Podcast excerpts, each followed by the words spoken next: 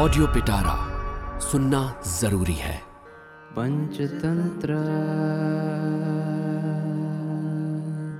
नमस्कार मेरा नाम है रिचा और आप सुन रहे हैं ऑडियो पिटारा और मैं लेके आई हूँ विष्णु शर्मा की लिखी संपूर्ण पंचतंत्र की कहानियाँ। इस कहानी का नाम है हलवाहा दंपत्ति।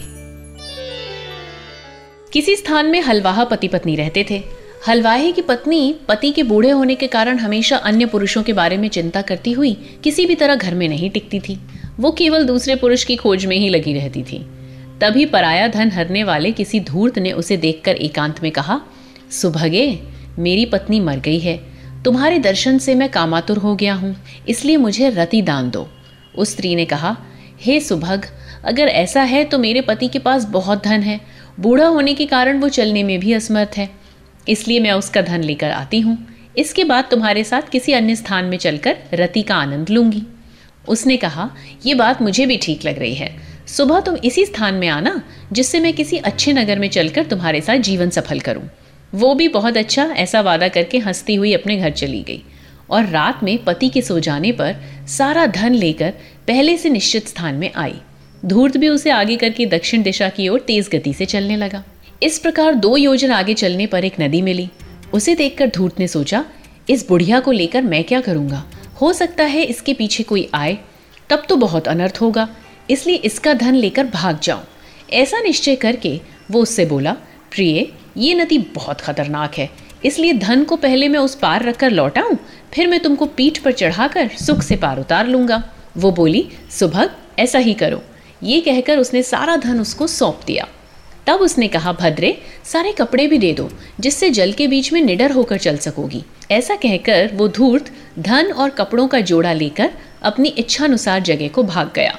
वो भी अपने गले में दोनों हाथ डाले, बहुत उत्सुकता से नदी के किनारे बैठी थी। उसी समय एक सियारिन मुँह में मांस पिंड लिए वहाँ आई। वहाँ आकर उसने देखा कि नदी के किनारे एक मछली जल से बाहर निकल कर बैठी है। ये देखकर उसने मांस पिंड को जैसे ही छोड़ा, वैसे ही एक गिद्ध उस मांस पिंड को लेकर आकाश में उड़ गया। वो मगरमच्छ भी सियारिन को देखकर पानी में कूद गया। तब वो सियारिन मेहनत बेकार जाती देखकर गिद्ध को देखने लगी। इसी समय नग्न स्त्री ने हंसकर कहा, गिद्ध ने मांस ले लिया और मछली भी जल में कूद गई। हे सियारिन, मछली और मांस दोनों से हाथ धोकर अब क्या देख रही है? ये सुनकर सियारिन ने भी पति, धन और यार से भ्रष्ट उस स्त्री को देखकर उपहास पूर्वक कहा, जितना मेरा पांडित्य है, तुम्हारा उससे दुगना है। मेरा यार भी गया और पति भी। अरी नग्नि के अब क्या देख रही है? मगर ये बात कह ही रहा था, तभी दूसरे जलचर ने आकर कहा, अहो, तुम्हारा घर भी किसी दूसरे महामगर ने ले लिया। उसे सुनकर मगर दुखी होकर उसे घर से निकालने का उपाय सोचता हुआ बोला, मेरे प्रारब्ध की मार तो देखो। मित्र शत्रु हो गया। पत्नी मर गई और घर पर दूसरे ने कब्जा कर लिया। अब क्या होगा? अथवा ये ठीक ही कहा है, घाव के ऊपर बार बार चोट लगती है, अन्न के न रहने पर भूख बढ़ती है और मुसीबत में दुश्मन बढ़ते हैं। विधाता के गुस्सा होने पर मनुष्यों को ये सब कुछ देखना पड़ता है। इसलिए क्या करूँ? क्या उसके साथ युद्ध करूँ? या साम उपाय से समझाकर उसे घर से निकालूं? अथवा भेद नीति तथा धन से संतुष्ट करूँ? अथवा इस मित्र बंदर से ही पूछूँ? कहा भी है, जो पूछने योग्य तथा हितकारी गुरुजनों से पूछकर कार्य करता है, उसके किसी काम में बाधा नहीं पड़ती है। ऐसा विचार करके वो फिर उस जामुन के पेड़ पर बैठे हुए बंदर से पूछने लगा, मित्र, मेरा दुर्भाग्य तो देखो कि इसी समय मेरा घर भी किसी बलवान मगर ने हड़प लिया, इसलिए मैं तुमसे पूछने आया हूँ। कहो, अब क्या करूँ? साम आदि उपायों में से इस समय कौन सा उपाय उचित होगा? बंदर बोला, ओ कृतघ्न और पापी मेरे मना करने पर भी तुम फिर मुझसे क्यों पूछ रहे हो? मैं तुझ मूर्ख को उपदेश नहीं दूँगा। ये सुनकर मगर बोला, मित्र, मैं अपराधी हूँ, पर मेरे पहले के स्नेह को याद करके हितोपदेश दे दो। बंदर ने कहा, मैं तुमसे कुछ नहीं कहूँगा। अपनी पत्नी की बातों के कारण तुम मुझे समुद्र में डालने को ले चले थे। वो उचित नहीं किया।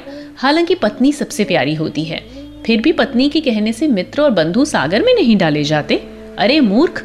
मूर्खता के कारण तुम्हारे सर्वनाश की बात मैंने पहले ही कह दी थी, क्योंकि जो अभिमानवश सत्पुरुषों की कही बात को नहीं मानता, वो उस घंटा बंधे ऊँट के समान विनाश को प्राप्त हो जाता है।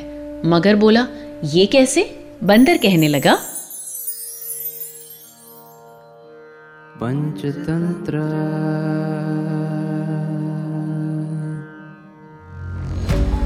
ऑडियो पिटारा, सुनना ज़रूरी है।